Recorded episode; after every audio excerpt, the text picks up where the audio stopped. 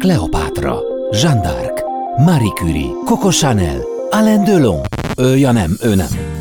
Woman Power. Portrék keret nélkül Kutasi Judittal. Karrier, kihívás, siker és kudarc. Inspiráló interjúk olyan emberekkel, akik egyébként nők. Woman Power karrierváltás, illetve önmegvalósítás, hogyan találjuk meg a számunkra legkomfortosabb munkahelyet, vagy azt, hogy hogyan is éljünk, hogyan érezzük jól magunkat a bőrünkben. Tehát ez a mai témán kiegészítve azzal, hogy hogyan is élhetünk esetleg tabuk nélkül, hogyan ismerhetjük meg jobban önmagunkat is. Vendégem Katona Katalin pszichológus, aki az egyenruhát, a nyomozói munkát cserélte le a terapeuta székére. Köszönöm, hogy itt vagy és elfogadtad a meghívást. Én köszönöm a meghívást. Úgy tudom, hogy az első hivatásodat azért választottad, mert szeret szerettél emberekkel foglalkozni, illetve egy változatos munkára vágytál, legalábbis én ezt olvastam rólad, és nyomozóként én úgy képzelem el, hogy ebben változatosságban nem volt hiány, de egyáltalán honnan jött a rendőri hivatás ötlete számodra? Gyerekkorodban, kislánykorodban esetleg arra vágytál, hogy rendőr leszel? Egyébként igen. Amikor én kislány voltam, akkor még a női nyomozók, a női rendőrtisztek, azok így ritkaság számba mentek. És az a kis falu, ahol én éltem, ott viszont volt már egy lány, aki akkor rendőrtiszt volt. És nekem egyrészt az ő személyisége nagyon tetszett, az, hogy ez lehetséges, és hogy ő nagyon szerette ezt a szakmát is. A másik, ami egy kicsit infantilisabb vonal, az a rendőrakadémia, mint filmsorozat, és nekem az nagyon tetszett, hogy... Hát ott is voltak női rendőrök. Voltak női rendőrök, és nagyon tetszett az az összetartás, az a, az a vidámság, az a nagy megoldási készség, amit láttam a filmekben, még akkor is ugyan, ez egy vígjáték. És ö, emlékszek, hogy hatodik osztályban megkérdezte az osztályfőnökünk, hogy hát ki mi szeretne lenni, és én akkor leírtam, hogy rendőr szeretnék lenni, és aztán ez így tartott is, mert aztán hát így a sors adta magától, hogy amikor pályaválasztásra került a sor, akkor indult ott a városban egy rendőri pályára előkészítő szak az egyik középiskolában, és akkor én oda elmentem, ott nyilván voltak mindenféle speciális tantárgyak, ilyen önvédelem, meg gépírás, meg mindenféle rendőri jogi ismeret, és ez vitt odáig, hogy akkor utána a rendőrtisztire mentem, és aztán ott lettem bűnügyi nyomozó. Valamiféle különleges életútra vágytál, ha jól értem, tehát nem ugyanazt, mint a többiek? Valami Igen, más én, én nagyon szerettem volna. Tényleg, én azt mondtam mindig is, hogy a rendőri munka az az én kíváncsiságomat kielégíti. Lehet, hogy ez furán hangzik, de ha így belelátni mások életében, és akkor itt a két szakmám egyébként szerintem össze is ér. A pszichológus és a rendőr, vagy a nyomozó. Így van,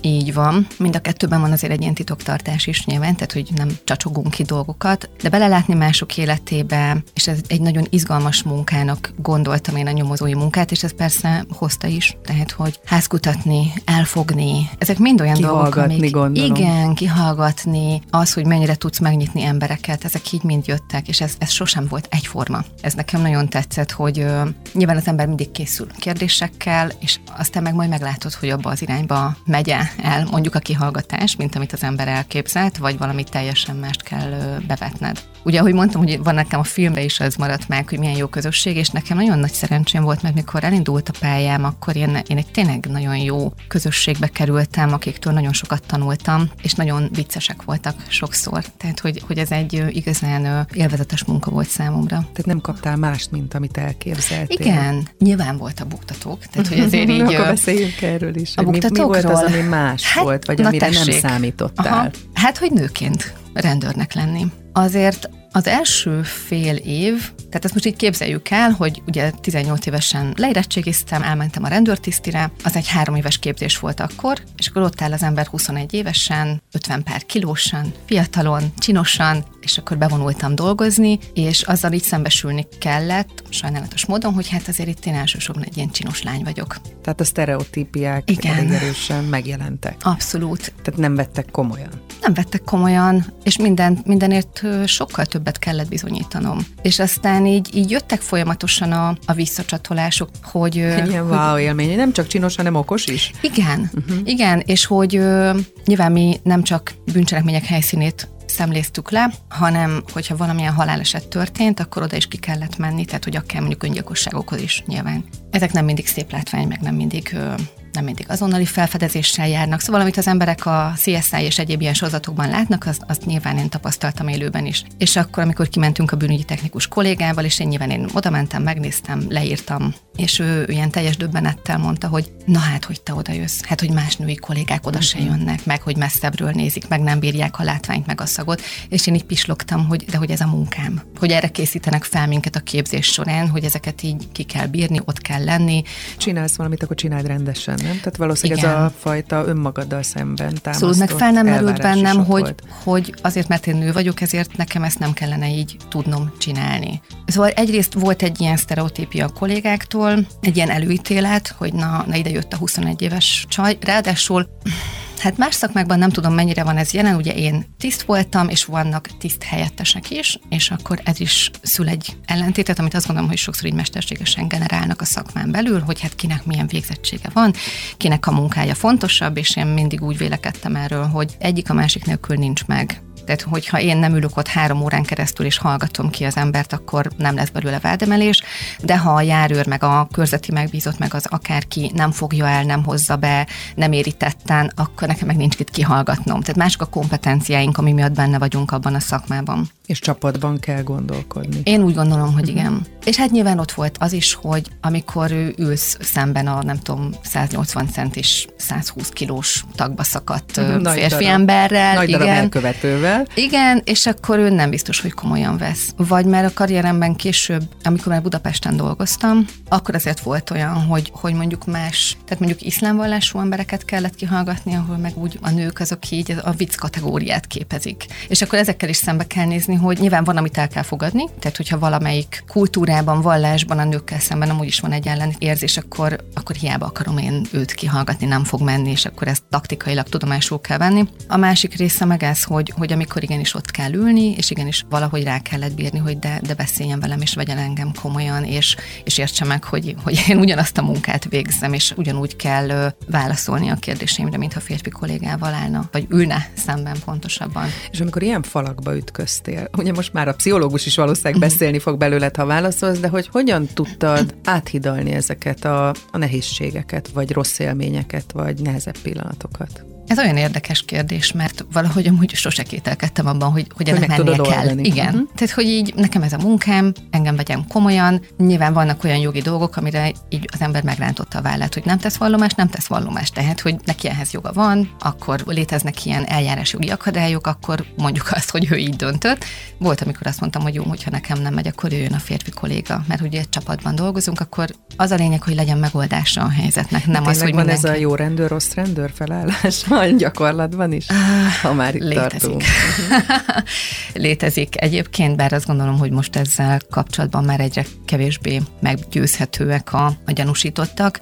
Én ezt egyébként így nem szerettem. De volt olyan, akire jobban hatott az, hogyha egy ilyen én szerettem azt a hozzáállást tanúsítani, hogy én nem fogadom el azt, hogy ő, ő bűnöző lett, mert hogy azt gondolom mindig mindenkinek van választási lehetősége. De azt szeretném megérteni, hogy ő hogy jutott oda, miért döntött emellett. És amikor kihallgatjuk, akkor ő ezt el tudja mondani, hogy akkor ő miért jutott el erre a, erre a gondolatra, vagy hogy jutott el eddig a cselekvésig.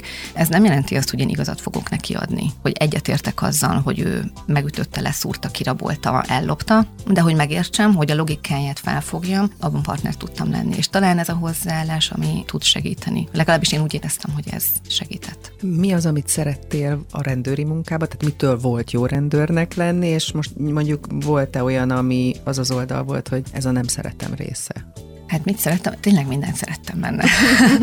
én így visszagondolva persze, mivel én már azért jó pár éve nem dolgozok benne, és meg is szépülnek az emlékek, de, de én nagyon szerettem azt is, amikor ugye készenlétes voltam, és csörgött a telefon, és akkor kellett menni, és akkor így, úristen, nem tudom, ott volt egy helyszín, még akkor is, hogyha ezek nem ilyen, tehát mondjuk egy bolti betörés, tehát ezért Egyébként ilyen, akkor az adrenalin az dolgozik? Igen. És én ezeket nagyon, nagyon szerettem ezt is, mert hogy gyorsan kellett cselekedni, ott kellett kreatívnak lenni, együtt dolgozni a többiekkel. Én nagyon szerettem a... És persze ezek az aktívabb részei, ugye amikor kihallgatunk, meg házkutatni megyünk, meg lefoglalunk, és akkor van a, hát ez ilyen agymunka része, amikor felkészültünk egy kihallgatásra, amikor próbáltuk a, a jogból kibogarászni, mert nagyon sokszor van ilyen keretjogszabálynak hívjuk, hogy a, mondjuk a büntető törvénykönyv leír valamit, aztán ahhoz képest még 17 másik jogszabályt el kell olvasni. Én ezt is nagyon szerettem. Nyilván minél idősebb lettem, annál inkább szerettem azt a részét, ugye, hogy üljünk csak ott az irodában, gondoljuk végig, hogy, hogy akkor mi is az, amire rá kell kérdezni, mire kell bizonyítékot gyűjtenünk,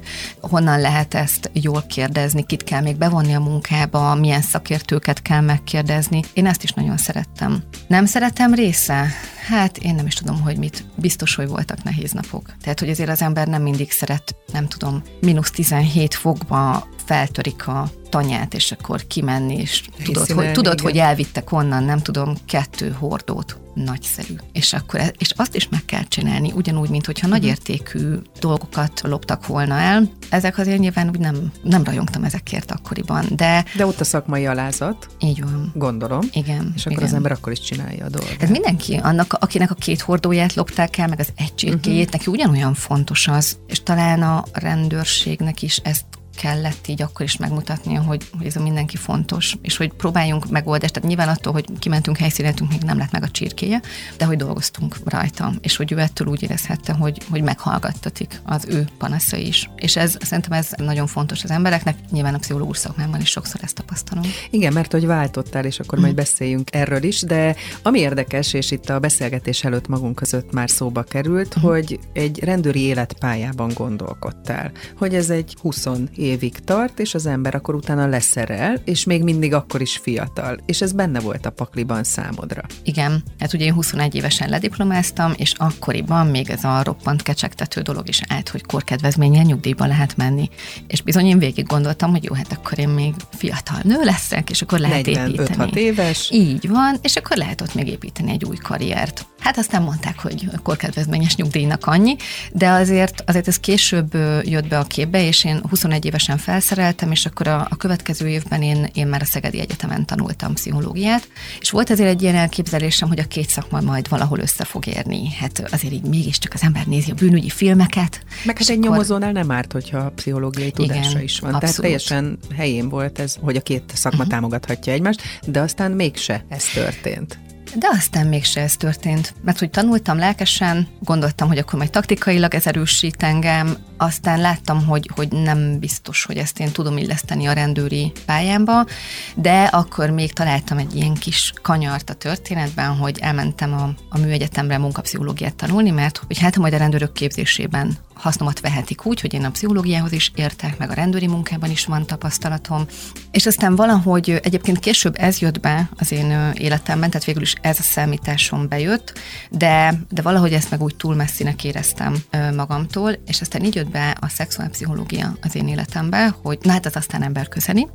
Viszont nyilván azt, azt nem a rendőrségen belül gondoltam kamatoztatni. És aztán amikor a kisfiam, én a rendőrségről mentem el szülni, és akkor amikor a kisfiam 10 hónapos volt. Készenléti nyomozóirodától? Ha így van, én emlékszem. a készenléti rendőrség uh-huh. nemzeti nyomozóirodánál uh-huh. dolgoztam, az életvédelmi osztályon, és mindenféle izgalmas ügyekben és nagyon jó szakmai és emberi közösségben dolgozhattam, és akkor innét mentem el szülni, és aztán végülis tíz hónapos volt a kisfiam, amikor jött egy olyan lehetőség, hogy a rendőröknek is van egy ilyen belső képzési rendszere. És akkor tulajdonképpen rendőr szakmai képzéseket csináltunk, de egy ilyen pszichológiai fókusszal. Ezek ilyen taktikai, kihallgatás technikai tréningek voltak, tömeglélektannal, és hát a szívem csücske téma volt így a személyiségzavarok, hazugság, felismerhető-e, ezek nagyon-nagyon-nagyon jók voltak. Azért mondom múlt időben, mert ezek most alba maradtak, és tulajdonképpen ez adta a löketet ahhoz, hogy én azt mondjam, hogy azért a gyerekem életében attól többet szeretnék részt venni, mint amennyit a nyomozói munka lehetővé tesz. És ugye, ha már kérdezted, hogy mi a hátránya,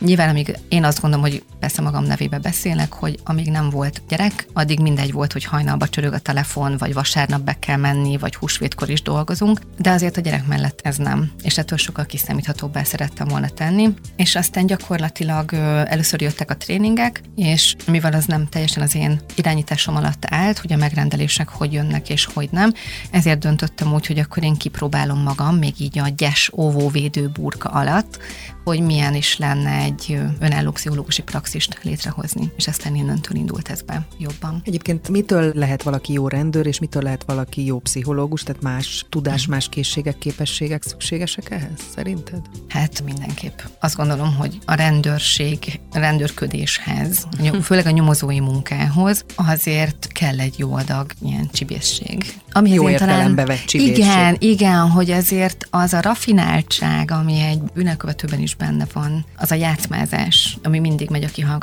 kihallgatásokon. Az, hogy ezekben egy, én azt gondolom, hogy ez egy jó rendőrben is benne van. Nyilván vannak olyan témák, ahol meg nem lehet empatizálni. Tehát, hogy nem is szabad akár bele engednie magát az embernek abba, hogy és akkor itt most valaki meghalt, vagy valaki nagyon súlyos sérülést szenvedett, vagy hogy tényleg milyen gátlástalan valaki, hogy már a 47. nyugdíjastól csalja ki a pénzét ilyen olyan trükkökkel. Tehát nem lehetsz dühös, nem lehetsz csalódott, Igen. vagy legalábbis nem mutathatod ki, és nem hát, viheted bele a munkádba. Persze, mert azért az egy, az egy ilyen ítélkezésként jelenik meg a kihallgatottnak a, a szemében is, és akkor bezár. Meg hát, hogy nem akarod magad sérültét tenni azzal, hogy elkezded végig gondolni, hogy és akkor szegény sértettel mi történhetett, vagy ott nem gondolkodhatsz azért nagyon mélyen arról, hogy mi a szegény bűnözőm, hát azért milyen szörnyű gyerekkora volt, és biztos ez vezetett odáig, azért ez egy nagyon-nagyon-nagyon összetett téma. És azt gondolom, hogy valahol egyébként belőlem ez hiányzott. Tehát én ahhoz túl kedves voltam, és túl empatikus, hogy én egy olyan igazán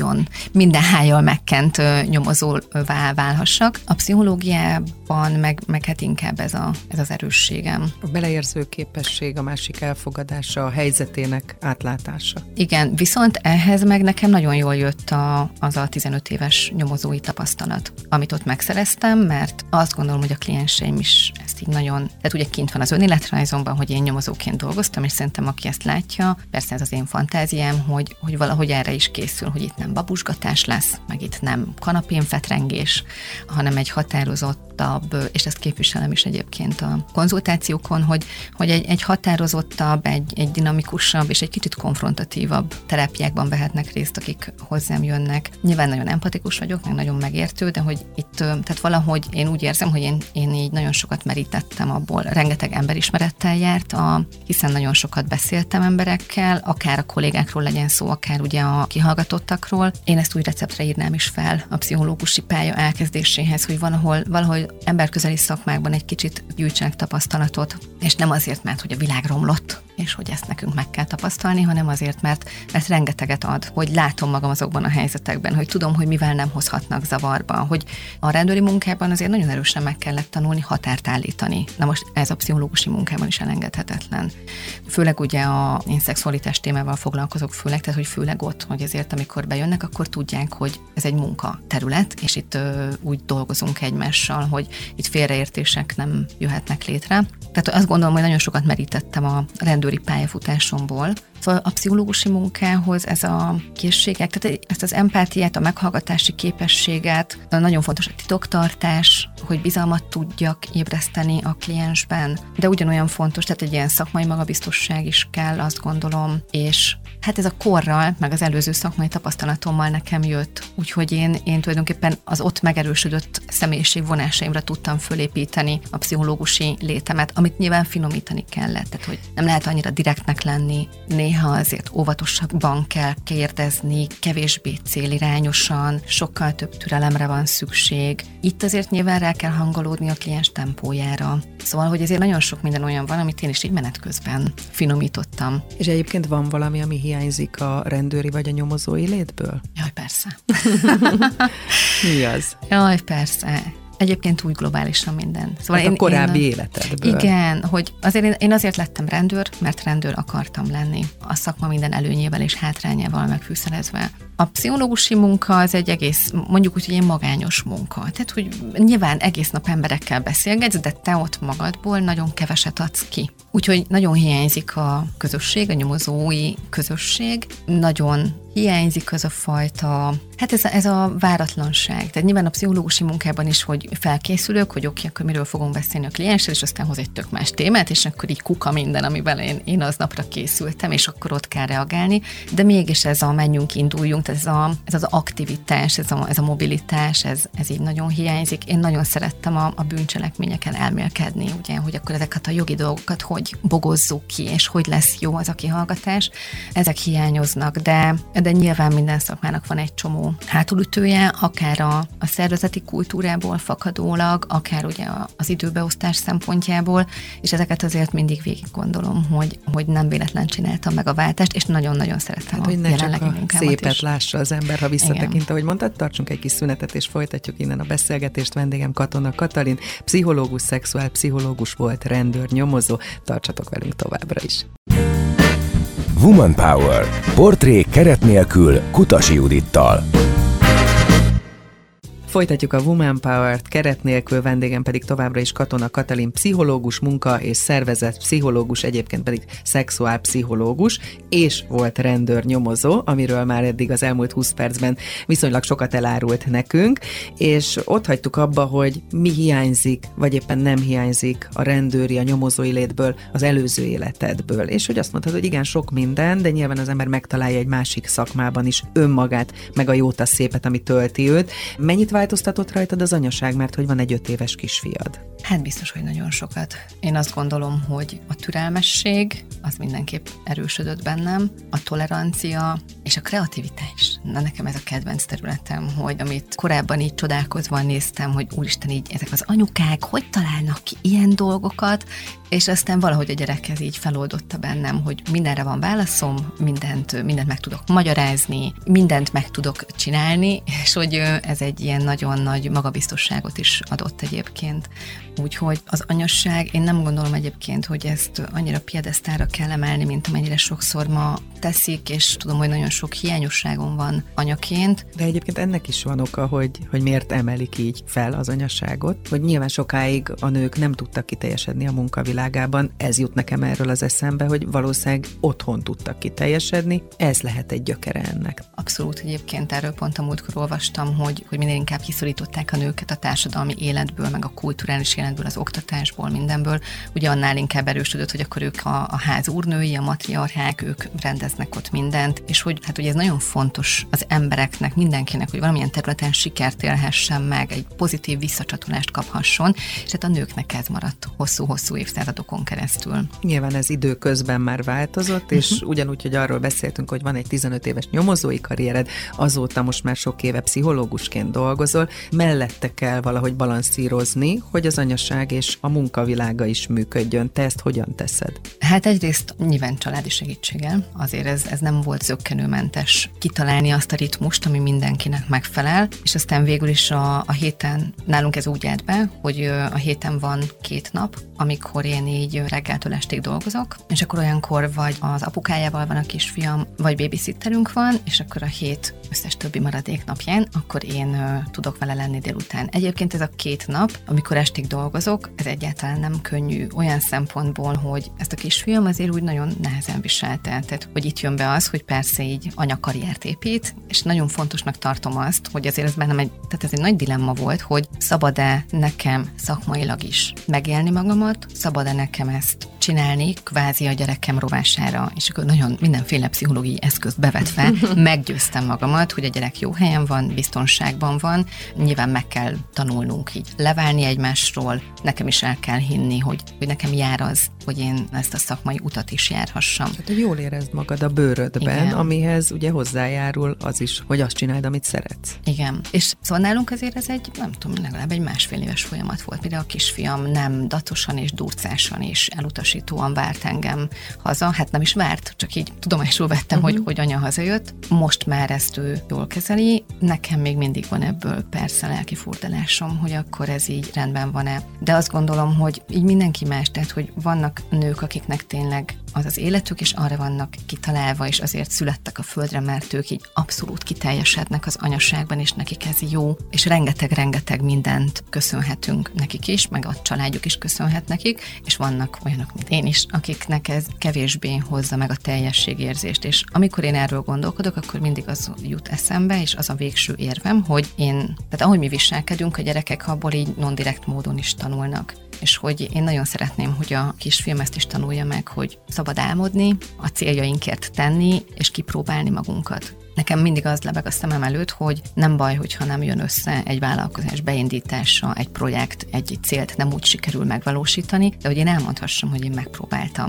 Ilyen-olyan fórumokon én nem tudom, rugalmas voltam, utána jártam, marketingeltem, stb. És nem baj, ha nem megy, de hogy megpróbáltam. Ezzel így közvetetten is, ugye közvetítjük, hogy magabiztosnak kell lenni, hogy válasszunk olyan szakmát, ami hozzánk minél közelebb van, hogy ér hibázni egyensúly beáll állítása során, ugye, hogy a család, munka, magánélet, ezt hogy állítjuk be, nem kell ennek egyből mennie. Mindig ilyen tudatos vagy? Vagy ez egy belső munka eredménye? Hát azért, az jellemző a személyiségemre, uh-huh. hogy én ilyen nagyon célirányosan haladok, ami nem mindig jó, persze, Hát ezért járok én is szupervízióba, ugye? Ez lett volna a következő kérdésem, hogy a pszichológus is kére segítséget, mert hogy arra utaltál, hogy végig gondolod, hogy te a szakmádból hogyan tudsz saját magadon segíteni, de, de nyilván van egy pont, amikor már kell a külső rálátás. Abszolút. Nyárok szupervízióba, ahol uh, nyilván a, a szakmai kérdéseket, elakadásokat is megbeszéljük, hogyha én azt látom, hogy valakivel nem, nem, nem tudom, hogy hogyan tovább, de hogy azt is, hogyha én saját magamban azt látom, hogy valami, valami nem oké. Valahogy túl sok vagyok, túl kevés vagyok, nem vagyok komfortosan a bőrömben, és ezt én nagyon fontosnak tartom, mert szóval pszichológusként így mindig, mindig adunk azért magunkból egy kicsit. Ugye, ahogy mondtam is, hogy az emberek beszélnek nekünk, nagyon sok mindent elmondanak magukról, nyilván valamennyit mi is visszacsöpögtetünk, hogy tudják, mondjuk rólam tudják, hogy hogy élek, hogy van gyerekem, hogy milyen végzettségeim vannak. Ez hogy... a bizalomépítés része, hogy megnyíljon a páciens? Igen, ezt a bemutatkozásnál is uh-huh. én el szoktam mondani. A másik meg, hogy nyilván azért pont most néztem, hogy van olyan, akivel már így két éve együtt dolgozok, és nyilván nem jár hozzám hetente, hanem most már ezek, ez egy lazább kapcsolat, de hogy óhatatlan, hogy két év után rólam kiderülnek információk. De hogy ebben azért kell tartani egy határt, és nem azért vagyok ott, hogy én neki panaszkodjak. Viszont ezt így visszatölteni, én meg azt gondolom, hogy nem, nem mindig elég csak a családi baráti kör, hanem szükség van arra, hogy, hogy valahol én is úgy igazán elengedhessem magam, és úgy igazán elmondhassam, mert hogy ő kibírja. A pszichológusom ezért van, hogy, hogy ő kibírja azt, hogy én ott most úgy tényleg nagyon azt mondom, hogy én most így fogalmam nincs, mit csináljak. Hogy Szakmai tanácsot is szoktál kérni, mert nyilván a Abszolút. magánélet kapcsán is fordulhat egy pszichológus is, szupervízióra egy másik pszichológushoz, és a szakmai tanács miatt is akár egy elakadás megoldás, vagy egy nehezebb eset Abszolút, kapcsán. abszolút. Én nagyon-nagyon hálás is vagyok a szupervizoromnak, hogy ő, ő egy több éves tapasztalattal rendelkezik, mint én, nagyon-nagyon felkészült, és nagyon nyitott, és nagyon laza, tehát hogy sok mindenbe egymásra tudunk hangolódni, és igen, a, nagyon fontos, hogy a klasszik képzéseken kívül, amikor az ember elmegy konferenciára, elmegy egy módszertant megtanulni, akkor azon kívül ezekre a hirtelen jövő kérdésekre is kapjunk választ, hogy úristen, akkor jött hozzám a kliens, figyelj, fogalmam nincs, mit kezdjek a kérdésével, és akkor ő segít ebben. A saját elakadásaimmal, mondjuk én, meg nyilván azért kell dolgozni, hogy nehogy véletlen én átnyomjam azt a kliensre, hogy nem tudom, ha nekem bajom van a bolti eladókkal, akkor, akkor én ne nyomjam át, hogy neki is baja kell, hogy legyen a bolti eladókkal. Tehát, hogy a saját szorongásaim, félelmeim, bizonytalanságaim, azok az enyémek, és ezt én tudjam differenciálni. Azon gondolkodtam, hogy sokan mehetnek úgy pszichológushoz, hogy hamis önképpel, vagy hamis valóságképpel rendelkeznek, és kérdés, hogy ezt a pszichológus észreveszi-e, vagy elfogadja egy, egy valóságnak, egy igazságnak azt, amit a, uh-huh. a páciensétől hal. Most mondhatjuk azt, hogy neked van 15 éves nyomozói tapasztalatod, hát ha jobban belelátsz ezekbe a helyzetekbe, és nyilván erre ezt tanítják nektek, gondolom, hogy ebbe bele kell valahogy látni pszichológusként is. Hogyan uh-huh. lehet eligazodni? Én azt gondolom, ez a hamis én kép, hogy sokszor inkább rosszul mérik fel magukat az emberek, tehát olyan értelemben, hogy Vagy akár helyzetértékelés, bocsánat. Az önbizalom és az önértékelésük az nagyon nincs helyén. Nyilván elsősorban ezek az emberek jönnek el pszichológushoz, akik bizonytalanok saját magukban, nem látják az erősségeiket. Ez talán egy ilyen kis társadalmi hatás is, hogy mi magyarok azért nem arra vagyunk húzalozva, hogy milyen jók vagyunk valamiben, nem erre kapunk visszacsatolást, és ezt nyilván boncolgathatjuk, hogy a, a szülőknek sem tanítják meg, hogy hogy adjanak jól megerősítést a gyereknek, és mondjuk az iskola rendszerünk se olyan, ami az erősségeket emeli ki. Szóval nagyon sokszor én azt gondolom, hogy inkább így jönnek, hogy nem látják az erősségeiket. Hogy a helyzetre mennyire vakok, hát nyilván. Ugye kívül ezt mindig könnyebb látni. És akkor ilyenkor nagyon fontosnak tartom elmondani, hogy a terápiában nem, nem a hibást keressük, nem azért ülnek ott, hogy akkor én elmondjam, hogy hát igen, ezt így nagyon rosszul csinálta, és, és ez a maga miatt csúszott el, nem tudom, mondjuk a házasságuk, hanem hogy ő neki valóban oké, okay, van ott valami, amit nem jól csinál, de hogy ez ott miért van beragadva, hogy ő miért nem tud változtatni a kommunikációján, vagy ha változtatott rajta, akkor hogy nem reagálta ezt le a másik, mert ugye egy rendszerbe belenyúlni, úgy tudok, hogy én magam elkezdek változni, és aztán majd meglátjuk, hogy a körülöttem lévők ezt hogyan reagálják tovább. Szóval, hogy erre persze, tehát nagyon sokszor vannak ilyen aha élmények, hogy igen, úristen, ő nem is gondolt arra, hogyha azt ő másképp fogalmazza meg, hogyha akkor ő, ő nem vonul be a szobájába némán duzzogva, hanem kimondja a saját érzéseit, hogy ezt így lehet. Vagy hogy nagyon sokszor látom azt, hogy a negatív érzéseket egyszerűen így tagadják. Nem lehetek dühös, nem lehetek szomorú, nem érezhetek szégyent, mert hogy csak a jó érzések léteznek. És akkor, amikor elmondom, hogy de lehet, lehet haragudni, nyilván megvannak ennek a maga szabálya, hogy hogy fejezzük ki, és akkor nagy tágra nyílt szemekkel, hogy de tényleg lehet. És ezek nagyon elemi kérdésekben is megjelennek, tényleg akár egy párbeszédben, vagy egy munkahelyi önérvényesítésben, hogy tényleg mondhat nemet a főnöknek a feladatra. Miért nem mondhatna? És akkor nyilván megbeszéljük, hogy ezt hogy csinálja, és hogy milyen alternatívái vannak. Szóval, hogy inkább ezt mondom, hogy így vakok, hogy valaki egy, ha erre gondolta, hogy valaki egy elképesztően nagy egóval érkezik, hozzám nem nagyon sétálnak be ilyenek. Manapság divata a narcisztikus személyiségzavarról, meg a narcisztikus ilyen eltolódottságról beszélni, mivel ők nagyon jól vannak magukkal, ezért viszonylag kevésszer érkeznek meg terápiába. Én inkább a negatív, tehát hogy én, én nem vagyok értékes, én nem vagyok jó, én vagyok a hibás mindenért, bennem van elrontva valami, inkább ezzel érkeznek meg hozzám.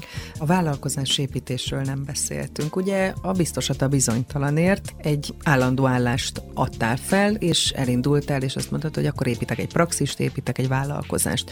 Ez könnyen ment, vagy bíztál az első pillanatból, hogy ez működni fog, vagy azért voltak bizonytalanságok, olyan pillanatok, amikor, amikor azt érezted, hogy hát nem biztos, hogy ez olyan egyszerű út. Az elején nagyon, nagyon biztos voltam, és nagyon ment is. Az egyik biztonságérzetemet az adta, hogy, hogy én még így a gyes óvóvédő burka alatt próbálhattam ki ezt az egészet, és akkor úgy voltam vele, hogy oké, okay, elindulok ezen az úton, és aztán, ha nem megy, akkor vissza a rendőrséghez. És aztán akkor kezdett kibontakozni a COVID, és amennyire ez kártékony volt más vállalkozásokra, meg más szakmákra, a pszichológiának, én nekem ez a tapasztalatom akkor a lendületet adott. Egy Egyrészt tudtatok online is dolgozni, másrészt rengeteg szorongás és félelem volt az emberekben. Igen, tehát hogy ha már szóba hoztad az online-t, én azt gondolom, hogy nagyon sokan, én is úgy voltam, hogy á, hát online én soha, biztos, hogy nem. De hogy szükség törvényt bont, és be kellett látni, hogy ez működik, és igény van rá. Amit azért is nagyon fontosnak tartok, mert az egy dolog, hogy Budapesten mennyi lehetőség van, hogy itt mindenre is van szakember. De azért az ország, nem tudom, keleti-nyugati, akármelyik csücskében nem ilyen egyértelmű, hogy igen, ott van egy speciális tudású szakember, aki akivel lehet kapcsolódni, vagy nem tudták a munkájuk miatt, vagy a kisgyerek miatt megoldani, hogy ők igen, ők autózzanak, megutazzanak. Úgyhogy ez erre is nagyon jó, és azt gondolom, hogy ez benne is marad most már így a pszichológusi munkában, hogy online dolgozunk. A másik, hogy a COVID valahogy így, így legalizálta, és destigmatizálta, tehát hogy elvette ezt a szégyen teljes érzését, hogy úristen, én pszichológushoz járok. Nyilván össze volt zárva mindenki mindenkivel, úgyhogy csodálatosan a felszínre jöttek ugye a mindenféle párkapcsolatok, kapcsolati problémák, a kommunikációs. dolgok. Így van, nem volt hova elmenni. Ugye mindenki uh-huh. otthon dolgozott, sok probléma fakadt abból is, hogy sokaknak okozott ez egy létbizonytalanságot, és nagyon helyesen akkor eljöttek pszichológushoz, hogy akkor ők hogy tudják most így a, ezt az én erőt előbányázni. És akkor így nagyon klasszul beindult a praxis, úgyhogy ö, olyan nagyon, hogy én két hónap alatt így teljesen tele lett a naptáram, és hogyha én 0-24-be, 7 per 7-be dolgoztam volna, az is kevés lett volna. Miközben ugye ott volt a kisfiat, tehát ezt nem engedted meg De magadnak. nyilván ebben nagyon tudatosnak kell mhm. lenni, hogy egy határt szabjunk annak, mert ráadásul ugye, aki emberekkel dolgozik, ilyen mélységekben, azért így fogy az erő. Vissza kell tölteni. Ugye, ahogy mondtam is, hogy én nem viszem haza a munkát, tehát engem nem nyomaszt otthon, hogy a kliensemnek milyen problémája volt. Ehhez jó volt ugye a rendőrségen eltöltött 15 év, hogy ezt én így így lezárom magamba. De hogy ezért ott kell lenni, figyelni, és aki este hétre jön, őre ugyanúgy kell figyelnem, mint aki reggel kilenckor érkezik meg hozzám konzultációra, és ugyanolyan felkészültnek kell lenni, és érzelmileg ugyanúgy stabilnak. És nyilván ezért is kell nagyon egy határ ebben, hogy mennyit dolgozunk. És mivel tudsz töltődni? Hát én szeretek egyedül lenni. Ebből van kevés, ugye? Egyébként meg sportolok, tehát nekem ez egy ilyen a fizikai aktivitás, nyilván az egész napos ülés miatt is, meg azért is, mert valahogy ez nekem gyerekkorom óta végigkíséri az életemet a sport ilyen-olyan formában, én a jogától a futáson át az aerobikig én mindenre nyitott vagyok, és mikor melyik élethelyzetben mihez van leginkább kedvem. Itt is nagyon szeretek egyébként így szakmai közösségekhez csatlakozni, tehát hál' Istennek ugye, hogy megint a Covid-ot hozzam, hogy, hogy amennyire az ott letiltotta a képzéseket, meg a konferenciákat, ezek így megint elérhetővé váltak, és ezek mindig nagyon jók is. Tehát, hogy szakmailag is, így emberileg van. is, sport által is töltődni Abszolút. tudsz, ott a család, gondolom. Igen, igen, igen. Szerencsére egy szüleimmel van egy testvérem is egyébként, és náluk is most bővült a család, tehát hogy nagyon sok pozitív dolog történik így a, az életemben, és visszatérve a, így a karrierépítésre, hogy amennyire feltöltődött a praxis, akkor én úgy is gondoltam, hogy akkor ezt én bővítem, és akkor, hogy dolg, tehát hogy egy rendelőt nyitok, és dolgoznak most már nálam más pszichológusok is, de akkor megszűnt a COVID és az emberek utazhattak, elmentek nyaralni, vissza tudtak menni a munkahelyükre, újra tudtak dolgozni, és gyakorlatilag tavaly tavasszal döntöttem úgy, hogy akkor bővítem a praxist, és akkor ezzel a lendülettel ugye ukrán válság, tehát hogy más dolgok foglalkoztatták már az embereket, és ehhez jön egy gazdasági válság is, és igen, most van a mélypont, ugye, hogy oké, okay, akkor van az embereknek arra pénze, hogy ma egy Magyarországon luxusnak számító szolgáltatást meg tudnak, meg akarnak-e fizetni igény lenne rá, én azt látom. Hát a problémák száma nem csökken. Így van, az létezik, és nagyon csak a prioritás. tudatosak, csak uh-huh. hogy hát nyilván ismerjük a helyzetet, hogy amikor nem tudja az ember, hogy az az X összegű pénz, az mire lesz elég a heti, havi bevásárlásnál, akkor háttérbe fogja szorítani a saját lelki egészségét sajnálatos módon, vagy nem. Nyilván megpróbálnak podcastekből, meg ilyen önsegítő könyvekből tájékozódni. Ezek egy darabig el is viszik az ember, tehát ezeknek a létjogosultságát nyilván nem vitatjuk el, csak az egyéni problémákra nem adnak megoldást. Sokféle témát említettél, és többször felmerült, hogy szexuálpszichológus is vagy, és mhm. erről még nem beszéltünk. Ez mennyire fontos számodra ez a terület, vagy miért ezt a területet választottad? Mert itt vannak azok a tabuk, amik miatt egyrészt szerintem kevesen jutnak el szakemberhez, és nem is feltétlenül tudják, hogy ezt a problémát meg lehet oldani. Hát azért választottam ezt, mert a munkapszichológiát tényleg egy kicsit ilyen távolinak éreztem az emberektől, ilyen szervezetfejlesztés, meg társai témában, és hát a szexuálpszichológia az aztán emberközeli. Tehát, hogy azt nem tudjuk nem emberekre vonatkoztatni, és rettenetesen izgalmasnak találtam ezt a témát. Amikor elkezdtem az eltén ezt a képzést, akkor nagyon sok mindenre úgy rácsodálkoztam, hogy na, hogy, na hát, hogy az embereknek így ezt is el kéne mondani, meg azt is el kéne mondani, és ki gondolta volna, ugye ez is egy ilyen tévhit hiedelem az emberek fejében, hogy amit mindenki természetesnek vesz, meg hogy ezt úgy mindenki tudja csinálni, hogy ezt nem tudja mindenki csinálni, és nem ennyire egyértelmű. És nagyon sokan jönnek ezzel a, ezzel a tévhittel a rendelőbe egyébként, hogy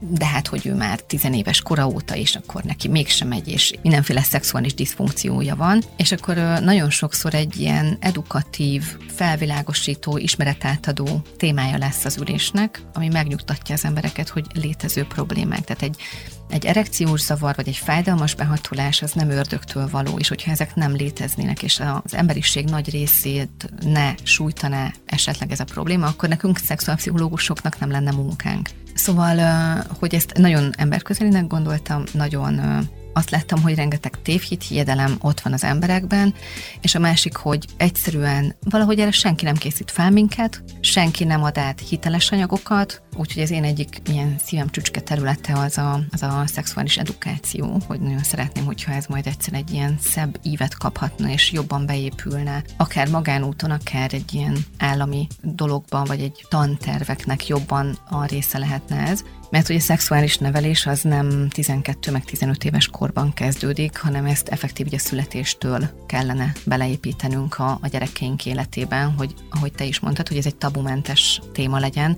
hogy a gyerek merjen kérdezni, és hogy mi tudjunk jól válaszolni a kérdésére. Nyilván nagyon sokszor akad el azért a gépezet, mert nekünk felnőtteknek vannak tisztázatlan területeink ebben a témában. Szóval jó dolog az is, hogyha valaki a saját egyéni felnőtt problémáival fordul akár szexuálpszichológushoz is, és hogyha ezekre választ kap és oldódnak a szorongásai, akkor már jobban fog tudni a gyerekéhez is kapcsolódni egy ilyen témában. Egy utolsó kérdésre maradt időnk. Mennyire vállalhatjuk fel a gyengességeinket, mutathatjuk meg az erősségeinket, és mindezt hogyan értékeli akkor a környezetünk? Tehát te mit tanácsolsz? Hogyan éljünk? A gyengességek felvállalása, nyilván ehhez szükség van egy, egy biztonságos környezetre. Belátni azt, hogy valami nekünk annyira nem megy, valamiben kevésbé vagyunk jók. Én azt gondolom, hogy ezeket érdemes elismerni. Azért is, mert egy csomó csalódástól, szégyenélménytől megóvhatjuk magunkat, de ehhez kell egy olyan közeg, ami minket ebben támogat. Nyilván ez nem azt jelenti, tehát hogy én azt gondolom, hogy ez egyben egy feladatot is generál, hogy jó, akkor a gyengességeimmel én mit tudok kezdeni. Érdemes érdemes erre időt, energiát fordítani, hogy mondjuk az a, nem tudom, az a munkahelyi kihívás, az jobban menjen, hogy merjek megszólalni közönség előtt, hogy a gyerekemmel ne legyen probléma mondjuk a szexualitásról beszélni. Tehát, hogy nem baj, hogy léteznek gyengeségek, csak hogy ezeken kezdjünk el dolgozni. És emellé persze azt is nézzük meg, hogy mik az erősségeink mert mindenkinek vannak, és ezeket érdemes akkor ezekbe a helyzetbe mondjuk így beforgatni. Tehát ha nekem nem az erősségem, hogy én nagy közönség előtt beszéljek mondjuk a munkahelyemen, de kiválóan rakok össze prezentációkat, akkor, akkor legyek ezzel is elégedett, és legyek erre is büszke, hogy nekem ez megy.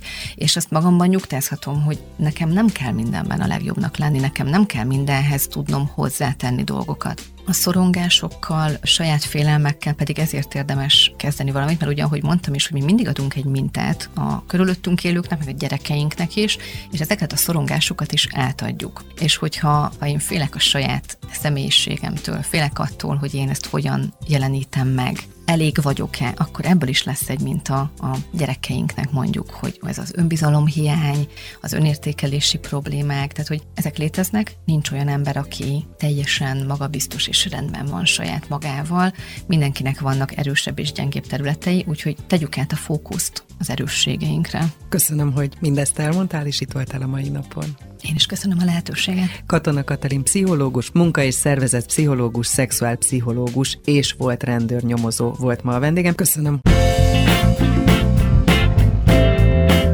Woman Power. Portrék keret nélkül Kutasi Judittal. Legközelebb egy hét múlva, kedden délután 4-től 6-ig. Hallgass vissza a Rádiókafé 98.hu-n.